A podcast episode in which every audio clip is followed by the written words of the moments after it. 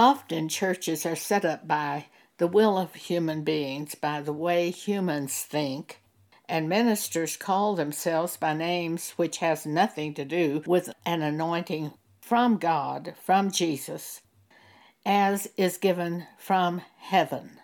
After Jesus arose, after the crucifixion and the resurrection into heaven, Jesus set up the New Testament church.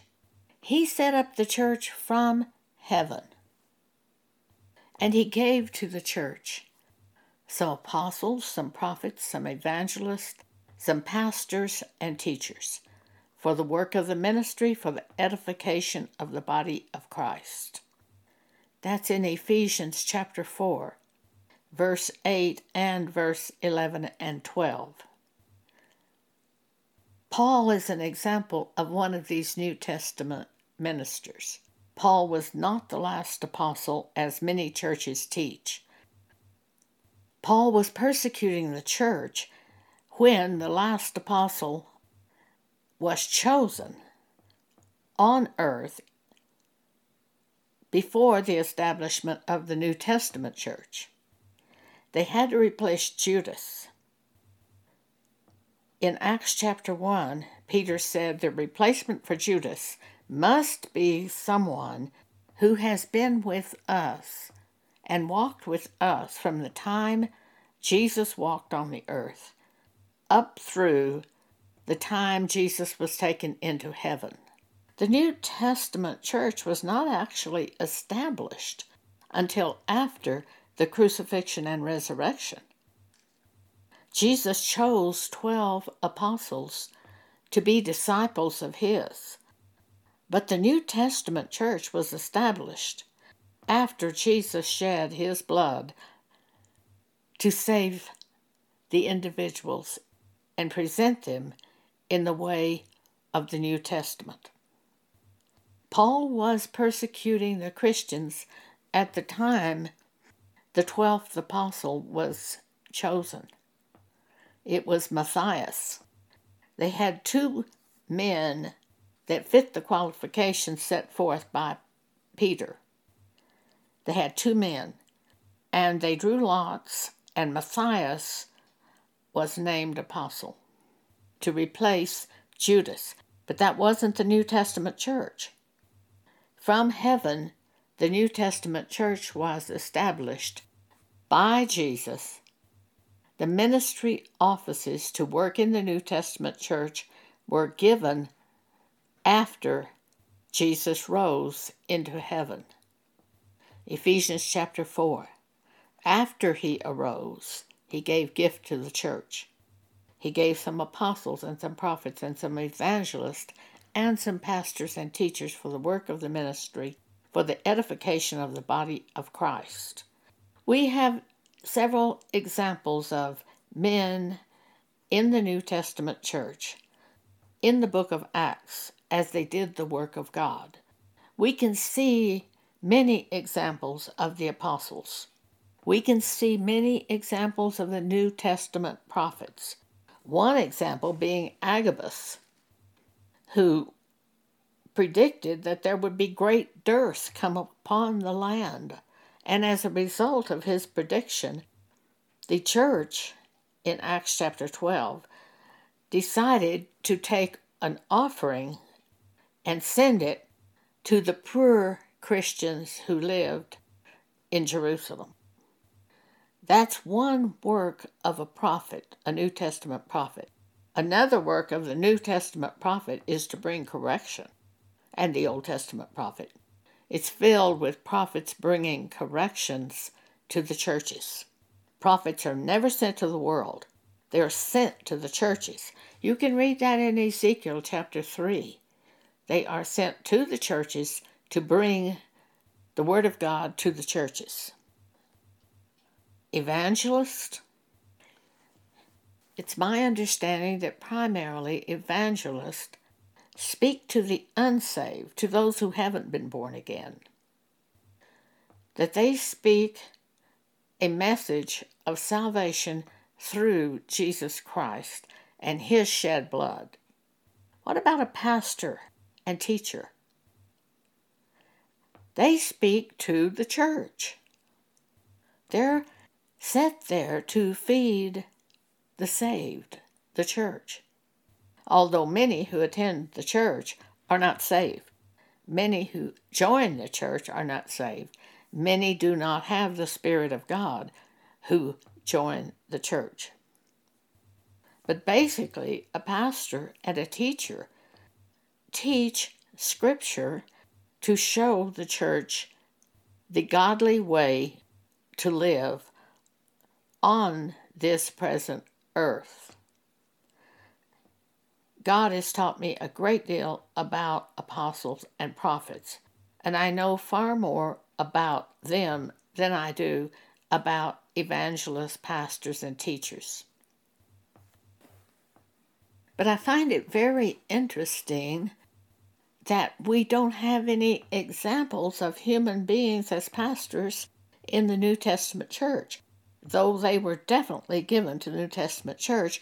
But we do have examples in the Old Testament of God being very unhappy with the pastors. Also, God was very unhappy with the prophets, some of the prophets, for they didn't speak the word of God. They spoke words that the people wanted to hear. And we have several examples in the Old Testament concerning both pastors and teachers. If we look at some of those scriptures, Jeremiah chapter 2, verse 8. The priest said not, Where is the Lord?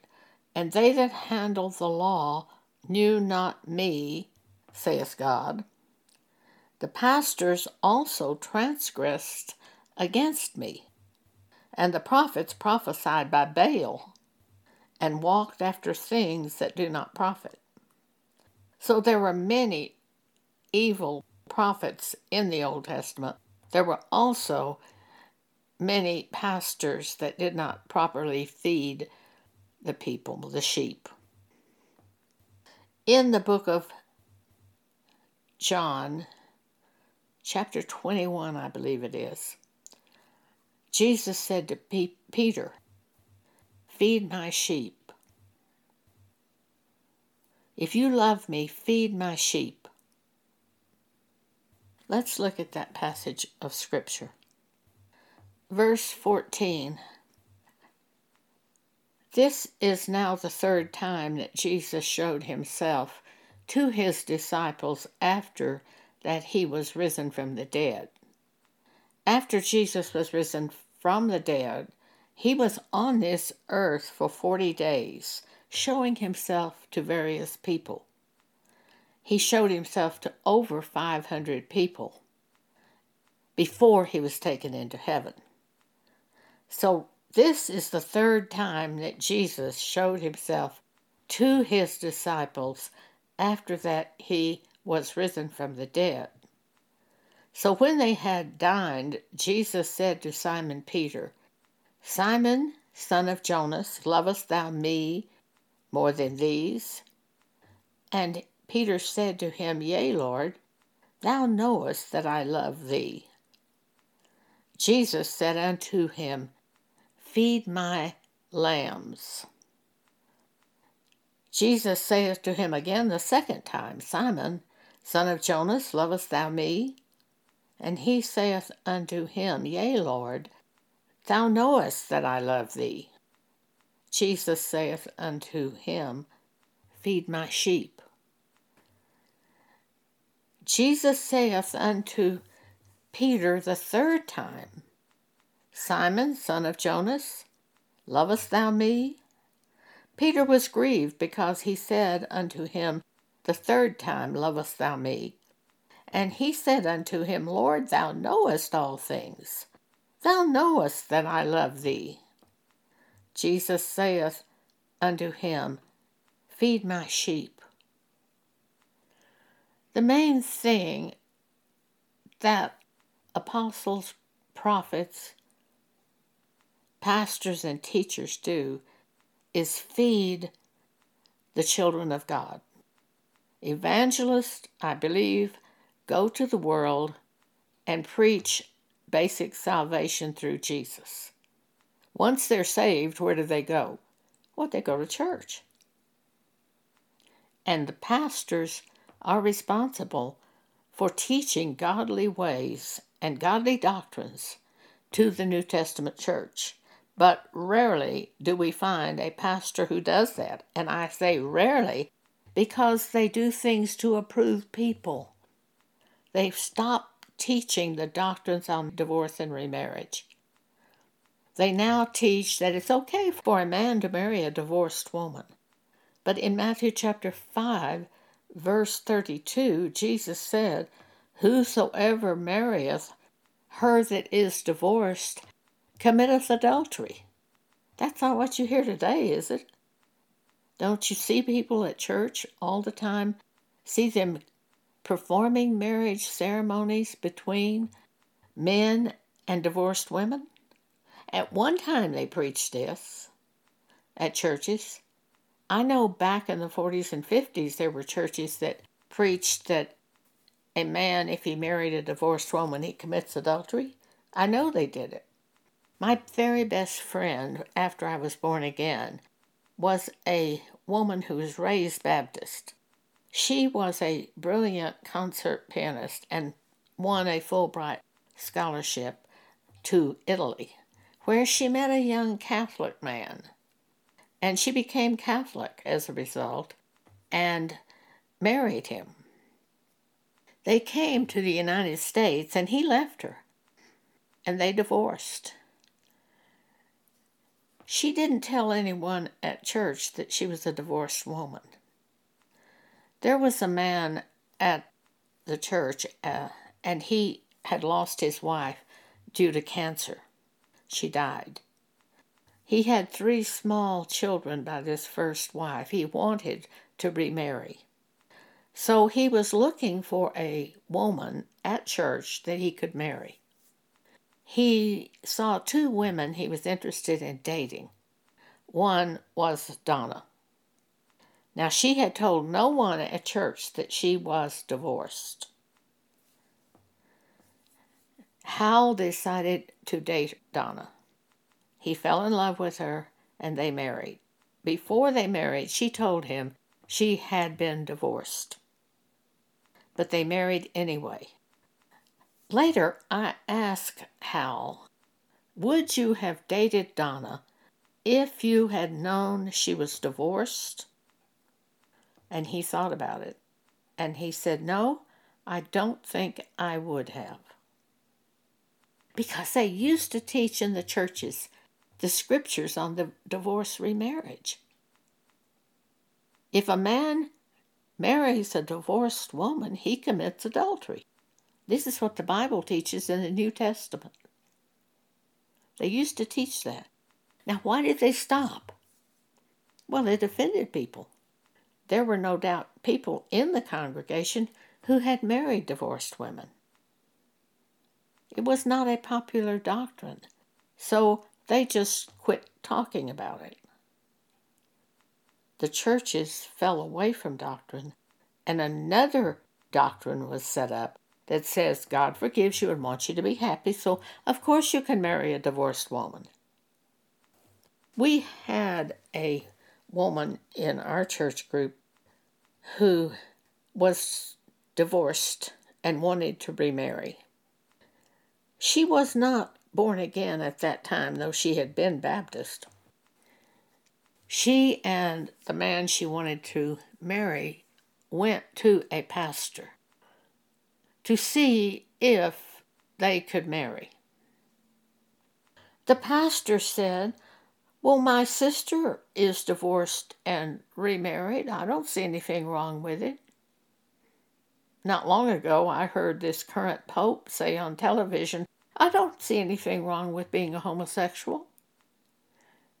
Neither of these men read the Bible. Because if you read the Bible, the New Testament Bible, you will see the situation concerning divorce, remarriage, and homosexuals and lesbians. But they didn't, neither one of them, know the Bible. Neither the Pope nor many of the pastors in the Protestant churches. Well, this woman, this pastor told her that she could remarry. There was nothing wrong with it.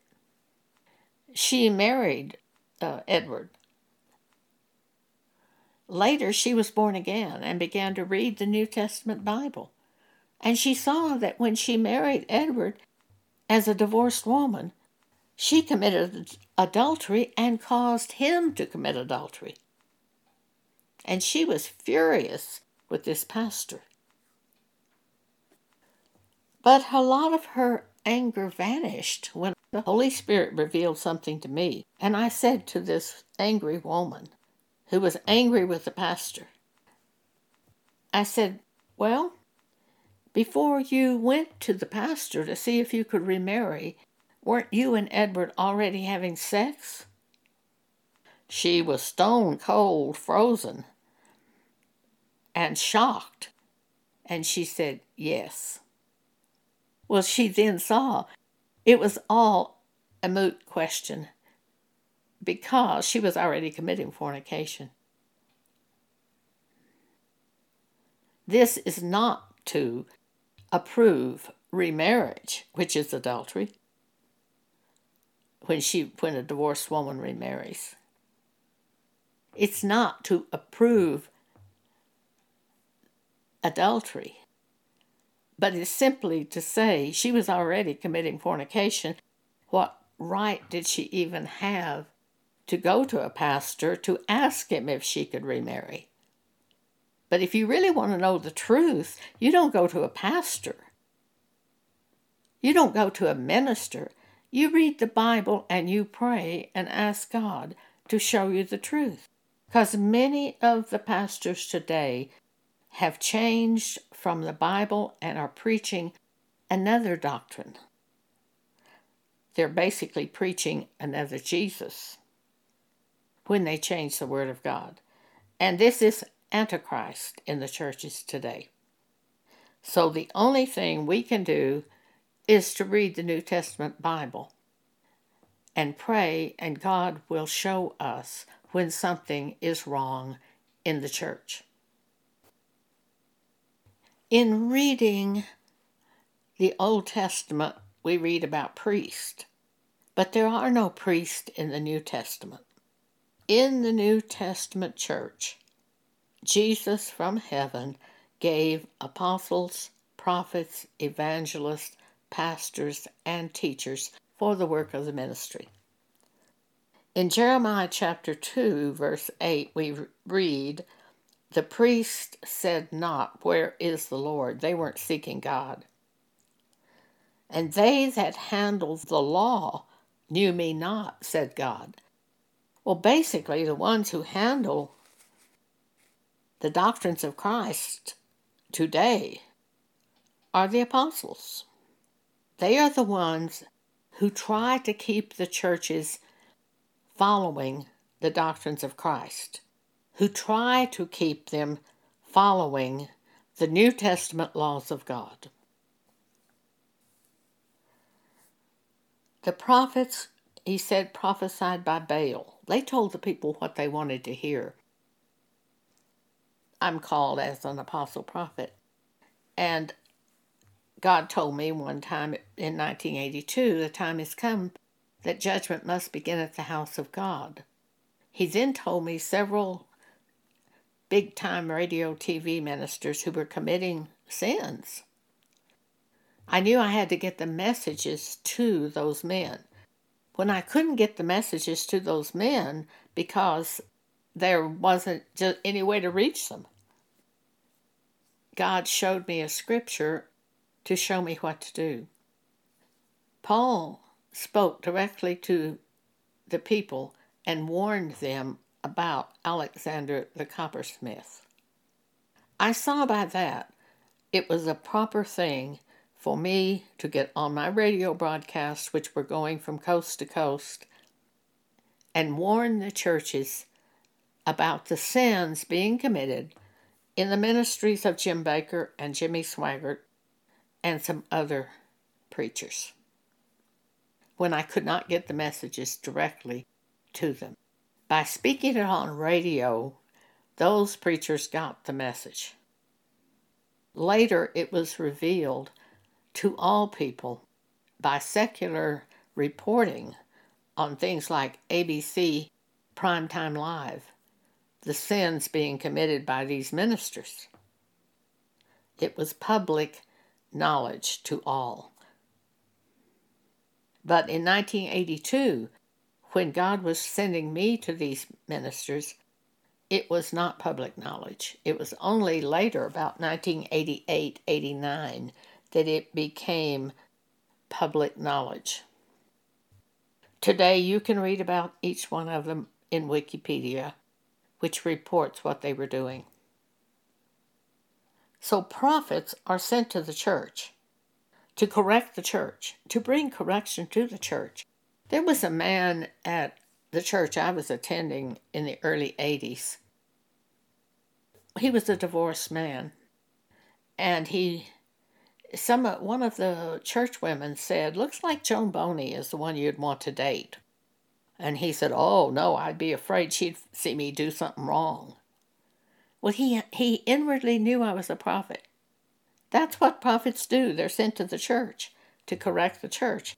Well, I ended up telling him, seeing he was doing something wrong. He was committing fornication. And he admitted it. He knew. He knew inwardly. He knew me and the godliness that I would bring, and he did not want that in his life, though he was our Bible teacher at church. Uh, it's really shocking there's so much sin in the churches. That is not they're not held accountable by the pastors and they're not held accountable by the elders and they're not held accountable by the people. Instead they're taught forgive them and pray for them and counsel them the apostle paul in 1 corinthians 5 tells us what to do with them verse 11 but now I have written unto you, says Paul, not to keep company.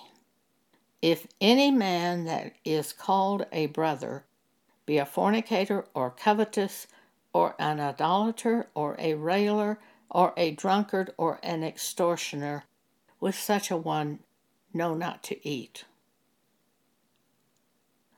Verse 13 Therefore, put away from among yourselves that wicked person. I went to this man who was committing fornication. And when he admitted he was committing a forn- fornication, I said to him, Oh, you know the Bible as well as I do. I can have no more to do with you. And he said to me, That's right. He didn't care. So I could no longer go to his Bible class. I could no longer keep company with him and be friends with him. I could no longer be around him. Later, I heard that his flesh was eaten up, and he even said fornication is no longer a problem. The Apostle Paul said also what to do in 1 Corinthians 5 to deliver such a one unto Satan for the destruction of the flesh, that the spirit may be saved in the day of the Lord Jesus. Usually, today, about all we can do when we find out that a brother in Christ has been committing fornication and other sins, the only thing we can do is withdraw from that person.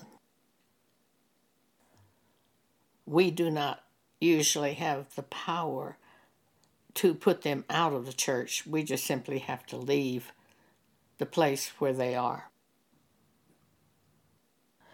In Jeremiah chapter 3, verse 15, God says, And I will give you pastors according to mine heart, which shall feed you with knowledge and understanding. In Jeremiah 10:21, God said, "For the pastors are become brutish and have not sought the Lord." Therefore they shall not prosper, and all their flocks shall be scattered. Jeremiah 12:10 God says many pastors have destroyed my vineyard. They have trodden my portion under foot. They have made my pleasant portion a desolate wilderness. Jeremiah 22 22. The wind shall eat up all thy pastors, and thy lovers shall go into captivity. Surely then thou shalt be ashamed and confounded for all thy wickedness. Jeremiah 23 1. God says, Woe be unto the pastors that destroy and scatter the sheep of my pasture saith the Lord. Jeremiah 23 2. Therefore, thus saith the Lord God of Israel, against the pastors that feed my people, ye have scattered my flock, and have driven them away, and have not visited them. Now, the word visit in the Bible basically means judge them, these pastors were supposed to keep an eye on them to see if they needed anything to help them. Also, they were to keep an eye on them so if they were doing any sins, they could bring godly corrections and turn them back to God. But they didn't do that. They did not correct them. They did not watch over them and judge them to see if they needed anything. In James chapter 1, it says, Pure and undefiled religion in the sight of God is to visit the widows and orphans in their affliction. That means judge them. You don't just go and see them. Do you need anything? Is there anything I can do for you? in their affliction. So that's what that word visit means when you see it in the Bible. In the Old Testament, before they had kings, they had judges. God set up judges, and the people came to the judges to see what they were supposed to do, to let the judges judge them. One of the judges was a woman, Deborah. She was a prophetess, the wife of Lapidoth. She judged Israel at that time. Judges chapter 4, verse 4. And she dwelt under the palm tree of Deborah between Ramah and Bethel in Mount Ephraim. And the children of Israel came up for her to judgment. They presented the situation to Deborah, who was a judge. Apostles today are pretty much in that same situation of judging in the sense that the divorced person comes and says, Can I remarry? And the apostles examines a case and shows scripture to that divorced person. The women, divorced women, will come and say, Can I remarry? And the apostles are the ones who really put that scripture together and have that anointing from God to deal with the situation. And I see apostles very much like those Old Testament judges. There's even a scripture that God said at the end times he would set up judges again, as he had at the beginning. The people didn't want a judge. They wanted a king like the other nations had. And God warned them what would happen to them if they had a king. But they wanted a king anyway. And God told Samuel the prophet, He said, It's not you they rejected, they rejected me, that I would not rule over them. So I can see the strong parallel between the Old Testament judges and the work they did and the work apostles do today. Acts chapter 15 is one strong example of the work of apostles, where they came to gather at Jerusalem to decide what should be done in the case of the Gentiles. Should they be circumcised? Well, their ruling was no, they did not have to be circumcised. Today, as apostles, we have the New Testament Bible. They did not have the New Testament Bible in the early church. We have the New Testament Bible to go by, so we can judge strongly the situation and advise the person by the doctrines of the New Testament Bible, by the Holy Spirit. But many of the churches have eliminated apostles and prophets from the church. But God has not eliminated apostles and prophets. We still work. We still do the work to which we're appointed. It's just that we do it in places like I'm doing this on podcast, on our blog, person to person through emails. I work constantly in these offices, seven days a week. So even though the churches have tried to eliminate apostles and prophets, we're still here. I've always thought eliminating of the apostles and prophets would be like eliminating the judges in the natural courts of man, and the policemen. For apostles are very much like judges in a court of law. We deal with Bible through the Holy Spirit and make rulings. Prophets are very much like policemen. If you're speeding down the highway, the last thing you want to see are those flashing red and blue lights in that back window. You don't want to see that policeman behind you, for he is going to bring you strong correction. A prophet will do that too. That's what prophets do. God taught me through the Old Testament and then the New Testament to show me the work of a prophet. I can assure you, apostles and prophets are still working in the church today. It's just that the churches usually don't let them work in the church building. So God devises other ways for us to do the work. Uh, he put me on radio back in 1980 where I could do the work of apostle and prophet because they certainly weren't going to let me do it in the church building. Although the church I attended at the time, Word of Faith, professed to believe there were apostles and prophets. It's just that nobody knew who the apostles were. There was one woman in our church group who was said to be a prophet. But that's the only person that I knew at Word of Faith at that congregation that was said to be a prophet.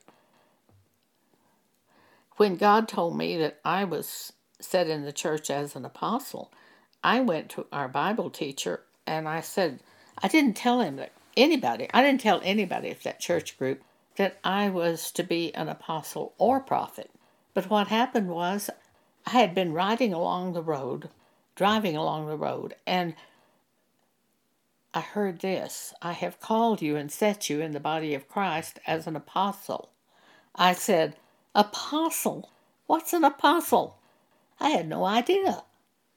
I knew it was in the Bible, but I didn't know what they did. So I went to our Bible teacher at Word of Faith and I said, uh, Who are the apostles here at church? And he said, Well, he didn't know.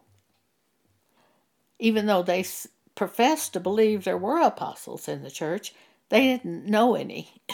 well, anyway, then I asked him, I said, Well, what do they do in the churches? What are they supposed to do? And he didn't know. So God began teaching me. He took me to all these scriptures in the Old Testament to teach me what prophets do. And then he taught me what apostles do. And one morning, one Sunday morning at church, Robert Tilton from the pulpit just started talking about me. And he said, Joan is not a teacher, she is a prophetess. Our Bible teacher said, That's it. That's what she is. Because many times he had started to say that I was a teacher.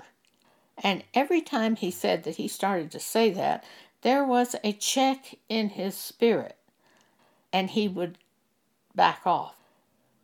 But it was because I was a prophet, also apostle, but Bob didn't say that, but God told me that. And the work I do is constantly apostle prophet, constantly. If any of you have been around and listened to this work that I do, you will hear me talk about divorce remarriage. You will hear me talk about homosexual lesbians. You will hear me talk about church doctrine. That's because I'm an apostle and trying to bring you back to the church doctrine of the Bible. You will also hear me bring correction. Prophet.